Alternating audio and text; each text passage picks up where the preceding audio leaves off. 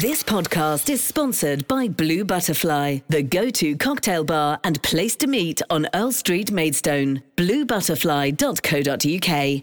Kent Online News. News you can trust. This is the Kent Online Podcast. Hello and thanks for downloading today's podcast. I'm Jamie Long. It's Thursday, August the twenty-sixth.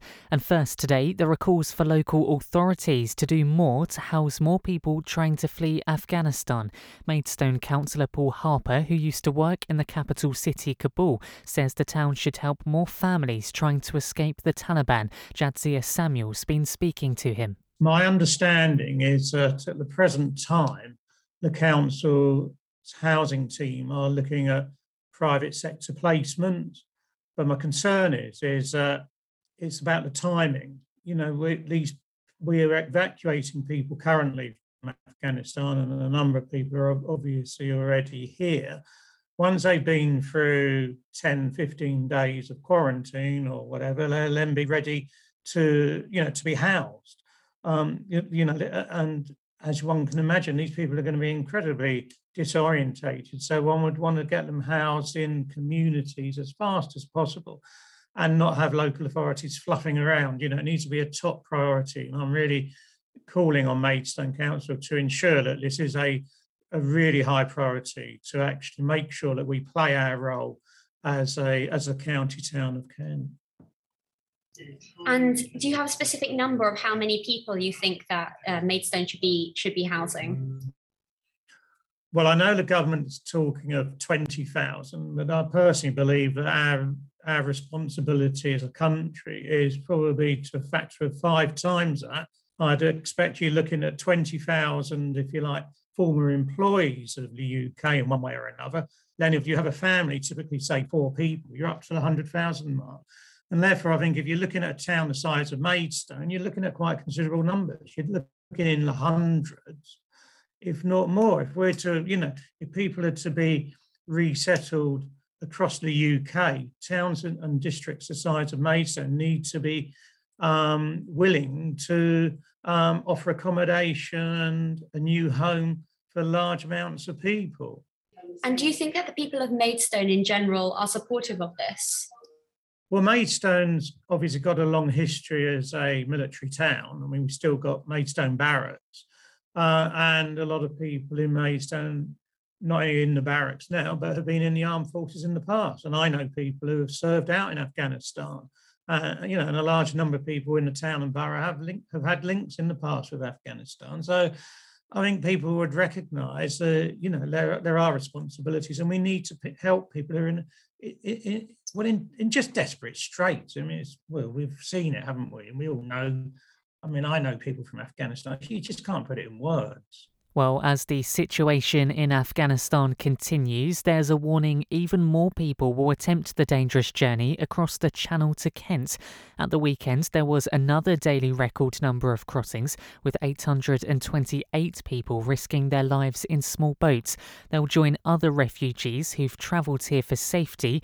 Ibrahim Awad and his family fled Syria in twenty fifteen and says he's grateful to the U K for helping them. We are originally from Syria, Damascus, and the situation was really bad regarding schools, shopping, just life in general. We left Syria in two thousand twelve. The situation was really bad. No electricity, no gas, very dangerous. My wife was eight months pregnant, so we had to flee and go to Jordan for her safety. We were very welcomed when we arrived in the U K, very welcomed from the council when they received us. We would like to thank our neighbours as well, who are very brilliant and very lovely. From me and all the Syrians who arrived here, we would like to thank the U K. We hope we'll be able to go back to Syria, but we find it very difficult to believe Syria will be like before, but we hope so.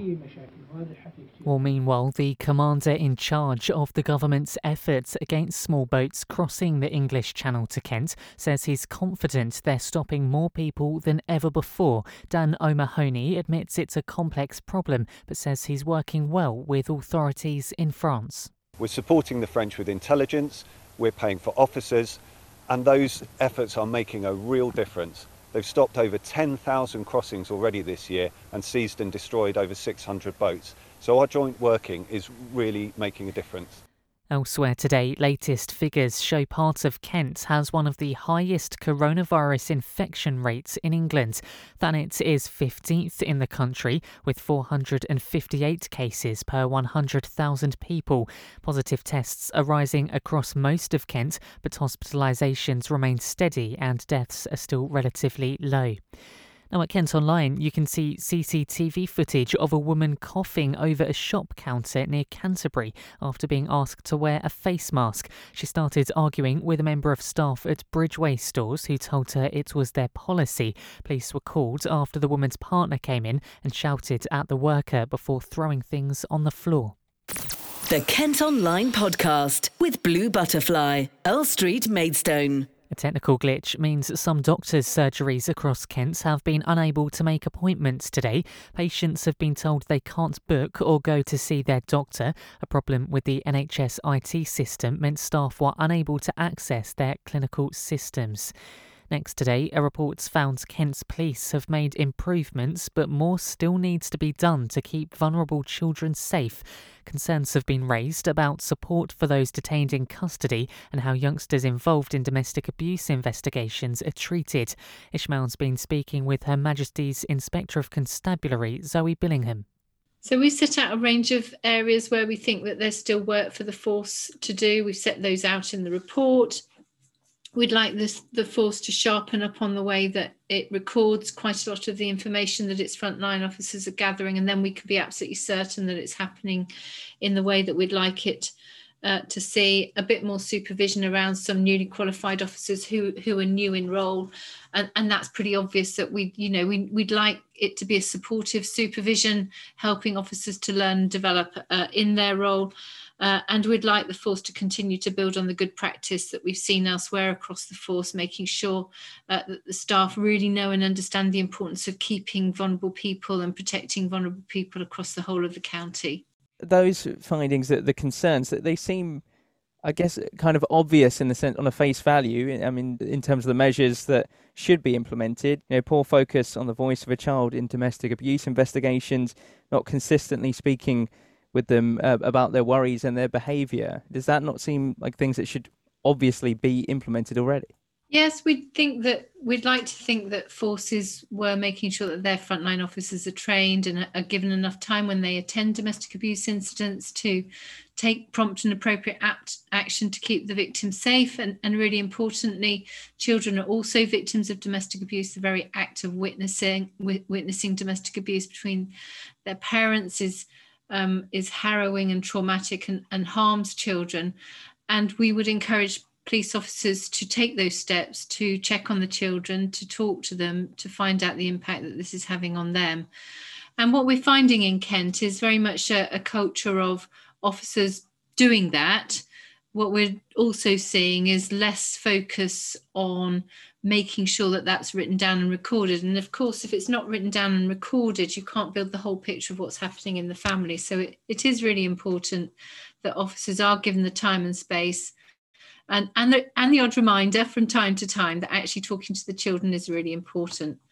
One of the things, though, that the force has done and has implemented alongside many other forces that we're really pleased to see is something called Operation Encompass, which is a system that um, means that if a if there's a domestic in- incident in a household, um, the force will notify the child's school the very next morning so that teachers can um, be aware.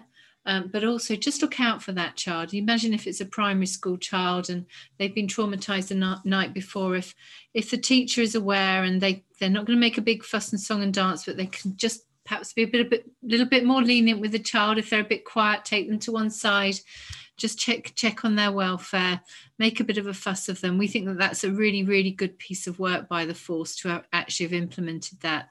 Um, and to make sure that, you know, children are looked after in that way. So there's goods and goods and bads in this report. There's the goods that, you know, the force has listened to what we said, has put put in place structures and process. There's still things that the, the force needs to do to continue to improve. A man's been taken to hospital following a crash in Tunbridge. Two cars collided and one of them overturned on Pembury Way between the A twenty-one and A twenty-six in the early hours of this morning. The road was closed for about four hours. Now, parents in Kent are being encouraged to regularly test their children for coronavirus before they head back to school. Most students will return to the classroom next week after the summer break. I've been speaking to T V's Dr Ranj, who's from Medway, about the measures being put in place.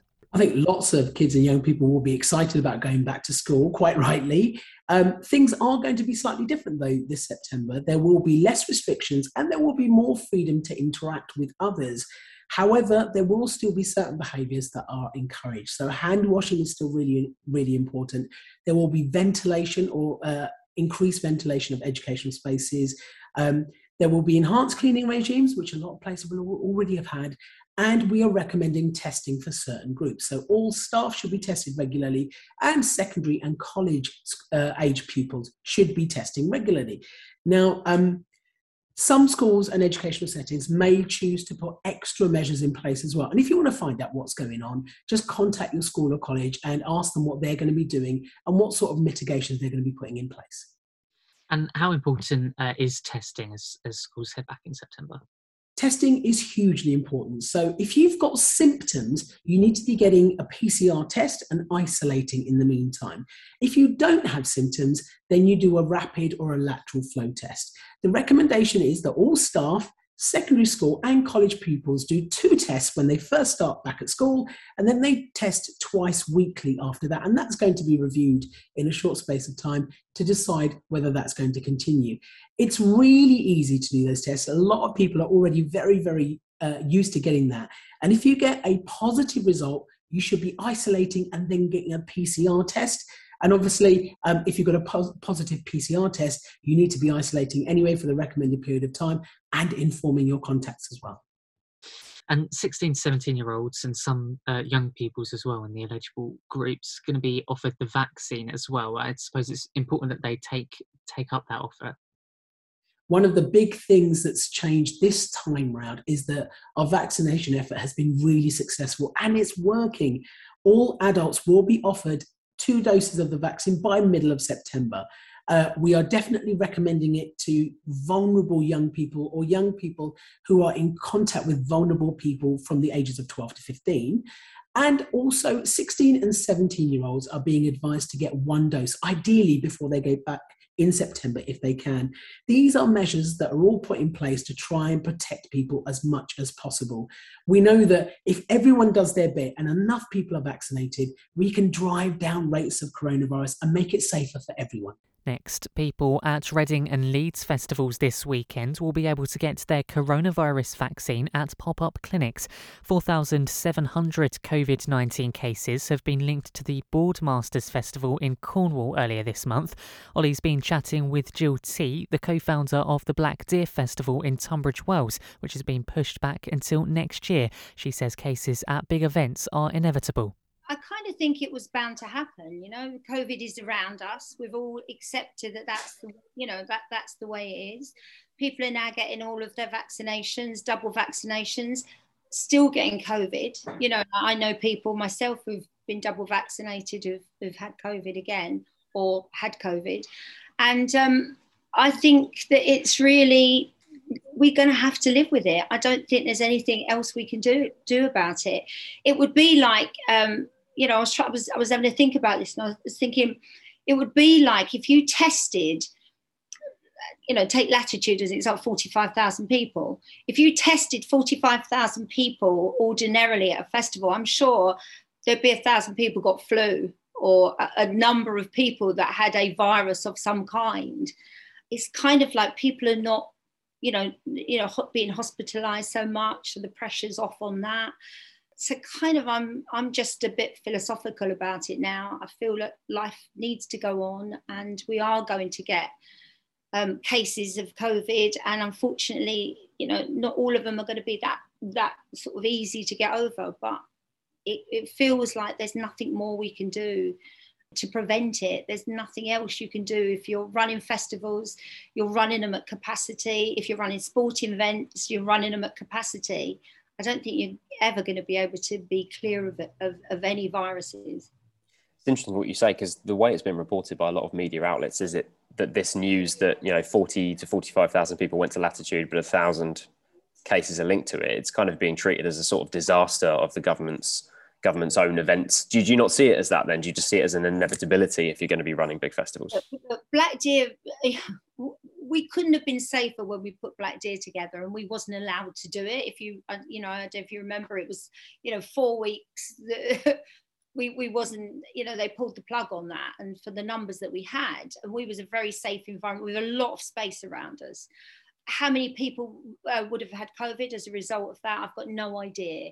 Latitude, forty-five thousand people, all very close proximity together. I'm not there to judge. I'm there to, you know, with my practical head on, I'm thinking life does need to go on and continue, and we are going to have to live with it. Now, there are rumours IKEA could soon open its first site in Kent. The Swedish companies understood to have signed a deal for the former Little Brook power station in Dartford next to the Amazon warehouse. It's not yet known if it will be an IKEA store or distribution centre. Well, that's all for today's podcast. Don't forget you can follow us on Facebook, Twitter and Instagram. You can also subscribe to the I M News app to get access to all K M Group newspapers. Just head to subsaver dot co dot U K. News you can trust. This is the Kent Online Podcast. This podcast is sponsored by Blue Butterfly, the go-to cocktail bar and place to meet on Earl Street, Maidstone. blue butterfly dot co dot U K.